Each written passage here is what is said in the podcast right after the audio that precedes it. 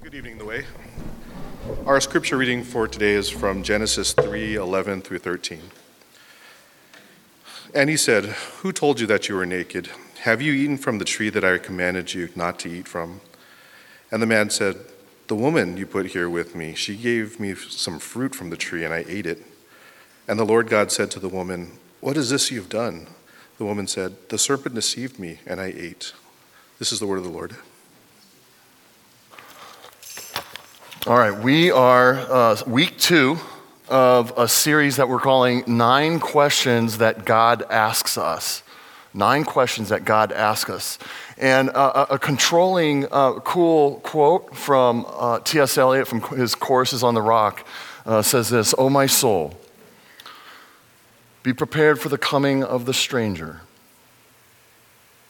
Be prepared for him who knows how to ask questions.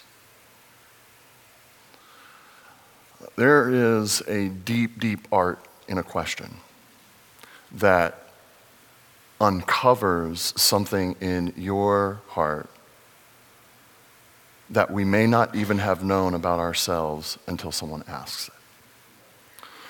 Uh, when God asks us these questions, we said last week, it is, He is not in the search or, of gaining knowledge that He doesn't have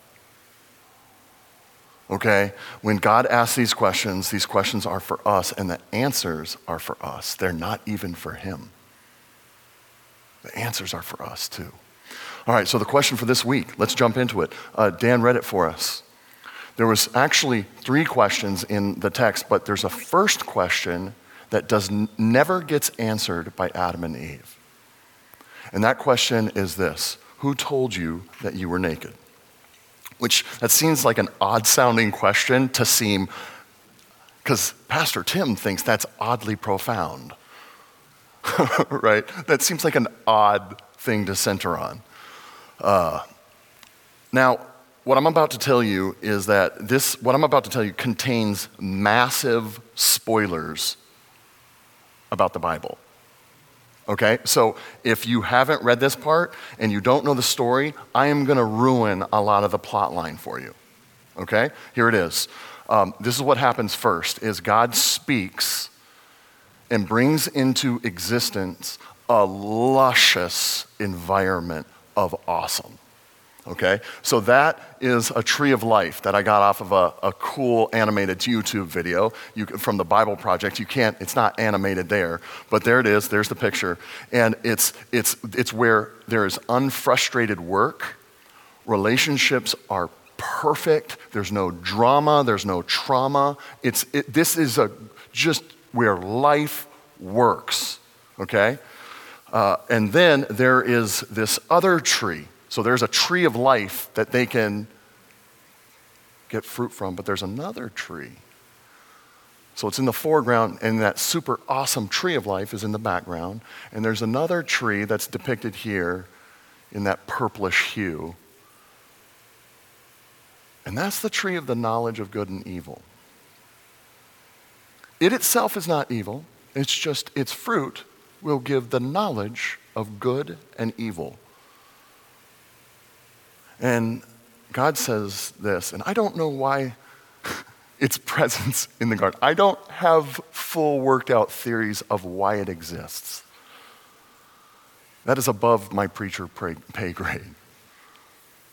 But he does say this if you were to ever eat of that fruit, there would just, things would go, there would be, it would be ruinous. You wouldn't be able to handle it. And so here's the spoilers. So, this slick serpent, he says this. He knows that he comes to Eve and he says, Look, God knows that if you ate of this fruit, you would be like him. That's why he doesn't want you to have that fruit, because you'll be like him if you taste it, and you too have this knowledge of good and evil. So, Eve thinks on this, and she says, and I'm paraphrasing what we see in the text, is that she knows that she is in a luscious, good place. But what if there exists a possibility where I am super awesome and I, I've enjoyed God. I know God to be enjoyable. But what if I was the enjoyment too? What if? So she's convinced, spoilers, and she goes, I'm gonna get that, and here, babe, try a slice of this juicy fruit. Like you too. Like I wanted, I want this, you should do it too. All right, here's the massive spoiler. They did eat it, and it spoiled everything. Right? Uh, everything, every single thing that you currently hate about life um, lying, cheating, stealing, predatory practices on people that are weak, stuff, relationships on the rocks, systemic injustices, everything everything that now wears the weight of brokenness and crackedness, everything that you can't stand when you get up and you're, you get mad about, yeah, that. Now, this is huge. That's where it begins. Like, I know you think it probably begins with maybe your spouse or your coworker or your crazy boss. But that's where it begins. Right there. And immediately, check this out, they know it. It says, the text says something came off their eyes, like they saw good and evil. They saw good and evil for the first time. And this is what's crazy is they can't handle that they now know. They don't actually know what to call good and what to call evil. They know it exists, but they can't even differentiate between what is good and bad. They can't handle it. They can't handle it. And so what? They begin this process of building a family, a unit, and cultures that are just going to be bear the weight of total ruination. But this is what happens immediately. So when they finally know it, this is amazing. I want you to catch this because this is attached to the question is they scram. They leave the scene of the crime. God has not told them anything. They now know good and evil, and they're like, let's bail. Right? They, they, they hide out and they actually start collecting fig leaves and stitching them together no one's told him anything. Right? This is, this is first fast fashion right here. All right?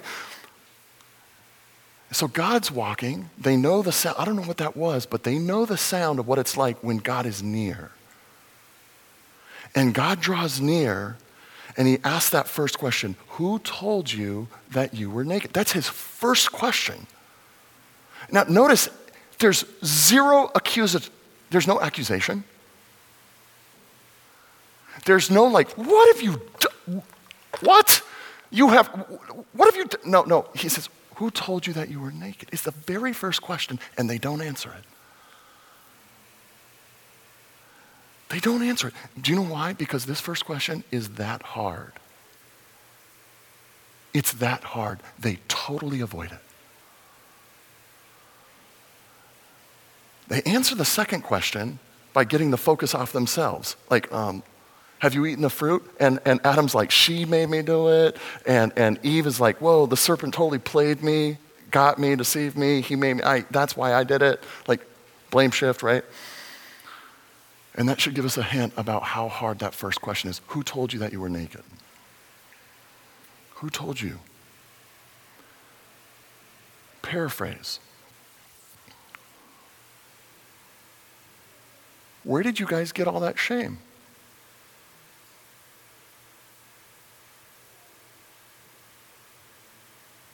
Where did you get all that shame?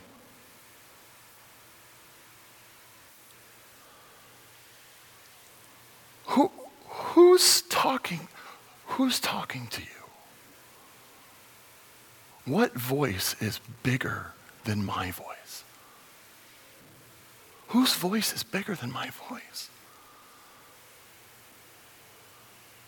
I said it was good.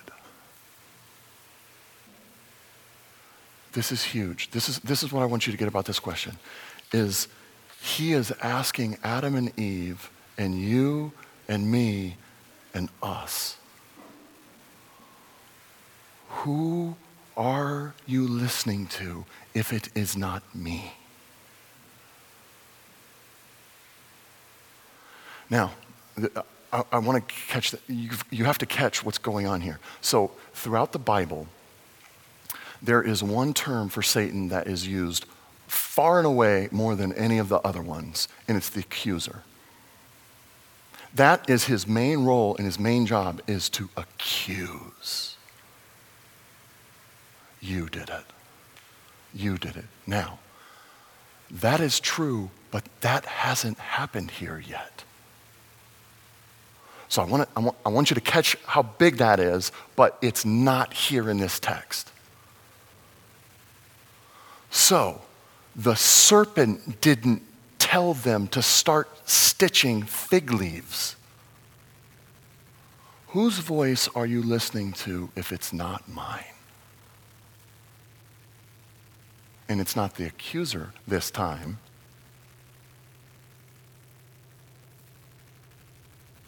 Right? The, the, the, serpent didn't tell them to start making fig leaf hoodies and fig leaf sundresses and fig leaf accessories. Like, he didn't, he didn't say that. This question is huge because do you know what it shows us? It shows us that our shame starts with us. Ah. We listen to self condemnation before we will hear the bigger voice of God.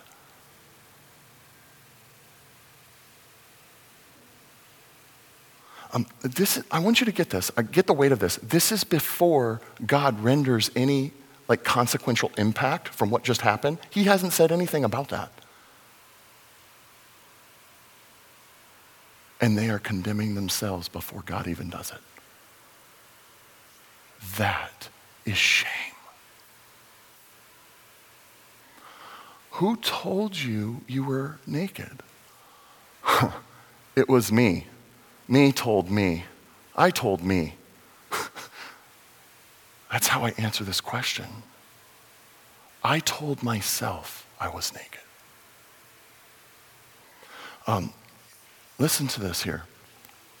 There is a looping, I don't know what you call it, a track, digital or real, that loops in my head you know what it says? It says, Tim, you're not working hard enough. You are not fixing stuff, Tim. And this is shame. You are never enough, Tim. That loops through me. It's a perennial problem that I have in disbelieving good news. Tim, you, and this is the shame is Tim, you are not enough. You will never be enough. So, what are my fig leaves? Because I can stitch fig leaves better than they do in the garment district in downtown. Oh, Tim, you're not working hard enough. So, what, what, what's, the, what's my fig leaf? Work harder, of course. Get up earlier, go to bed later. That'll do the trick. That'll fix the shame problem. Or, or when I get totally exhausted, what will I do? I will numb myself. I won't tell you all of the scores of numbing possibilities that I have. I would venture to guess that they overlap with what, like three of yours? more.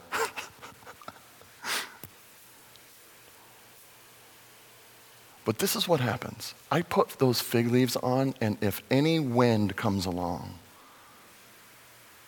and by wind, I mean anything that's even tougher, darker, any strain, any stress, any stra- tragedy, any pain, any difficulty, any unpredicted problems, especially, now get this one because this is not really tragedy, but get this one, especially when you, me, when things just didn't go how I planned them to go.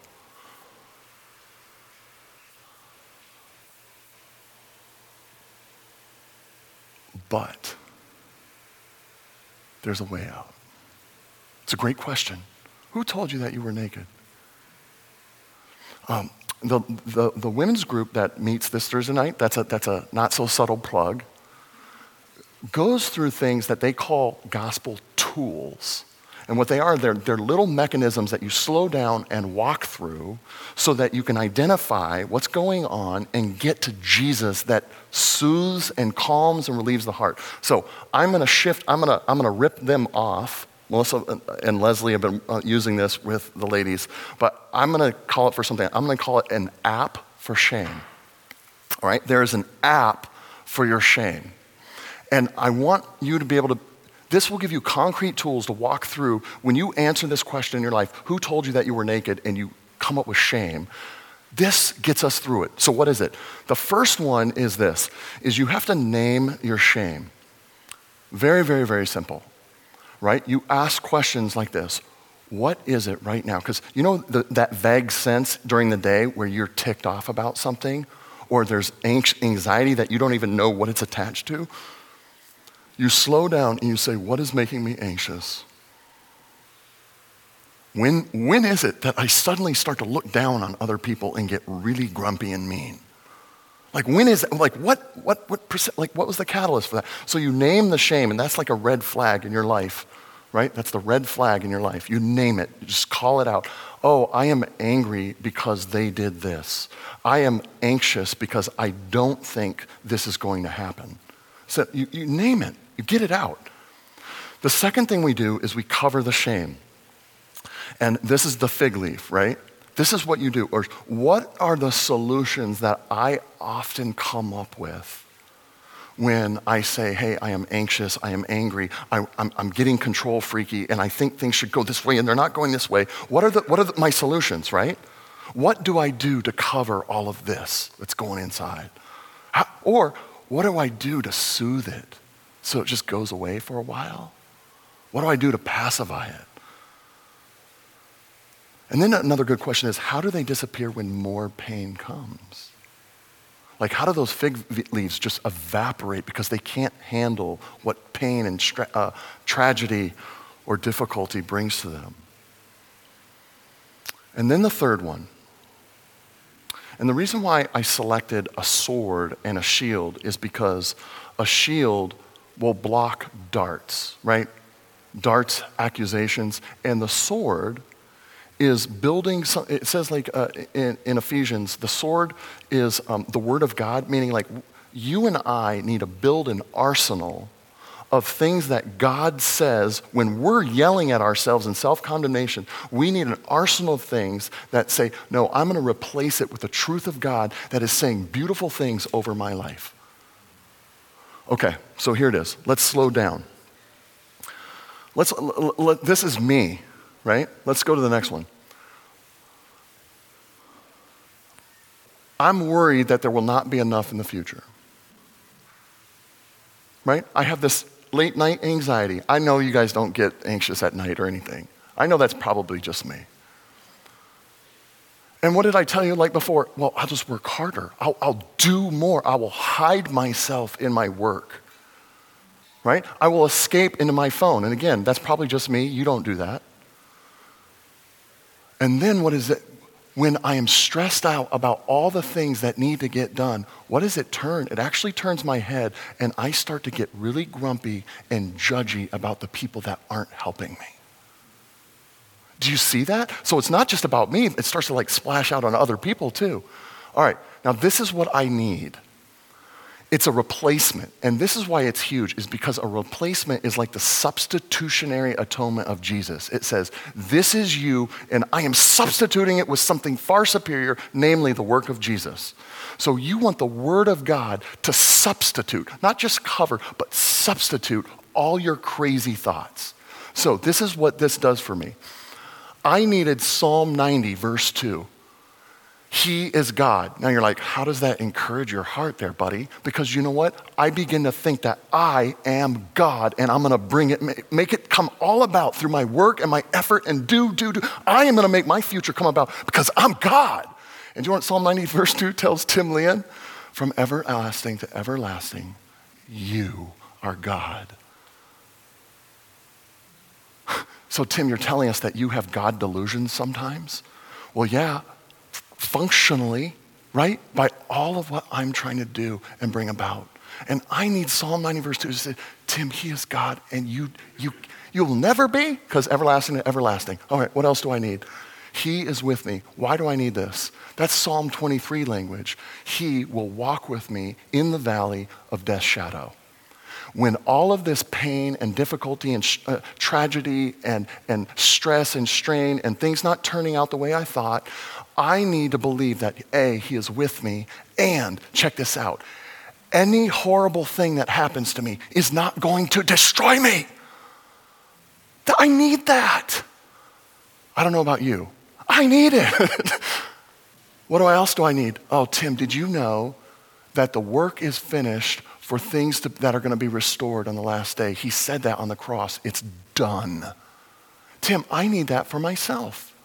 I need that from it's a it's truth that replaces my who told you that you were naked? All right, what else do I need? I need Matthew 11. His yoke is easy and his burden is light. Tim, you are making up stuff that you have to do for his pleasure or the pleasure of other people or to bring about renewal and restoration in the world. You're making it up. That's a superior truth. His voice becomes bigger than my puny, insignificant, whiny, annoying, self condemning voice. I like it when the preacher talks about himself like that. You can use this tool. The other day, I, I used this early in the morning. It, it, it was this week. I used it early in the morning. And by lunchtime, my mind and my heart was crazy busy. Like busy meaning not good, looping. And I was like, I need this again. I need to slow down again and just go through something simple. Tim, what is true? What is true? What voice is bigger than my voice? You can use this too. Who told you you were naked? You did. You did. All right, so how do we get the ability and power to do this? You know, there was a tree of life, and there was the tree of the knowledge of good and evil. There's another tree, and Jesus gets naked. Who told you you were naked? He gets naked on that tree.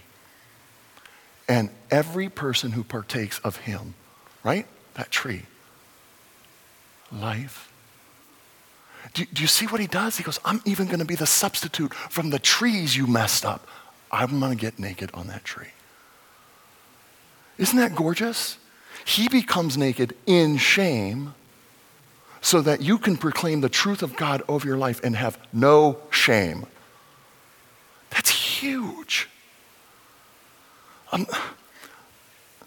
my, my, my, kids, my kids um, use that phrase, um, like, how do you like my fit? It's an apostrophe fit, like, how do you like my outfit? I know, hey, it's their lingo, not mine. Rate my fit. That means, check me out. How do I look? Rate my fit. Try it. Please don't. I shouldn't be saying this.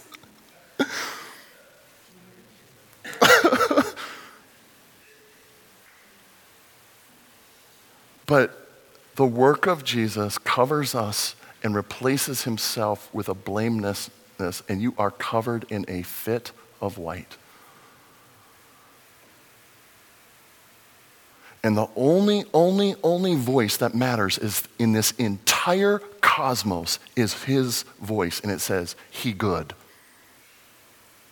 She good. I don't like it when the preacher uses incorrect grammar.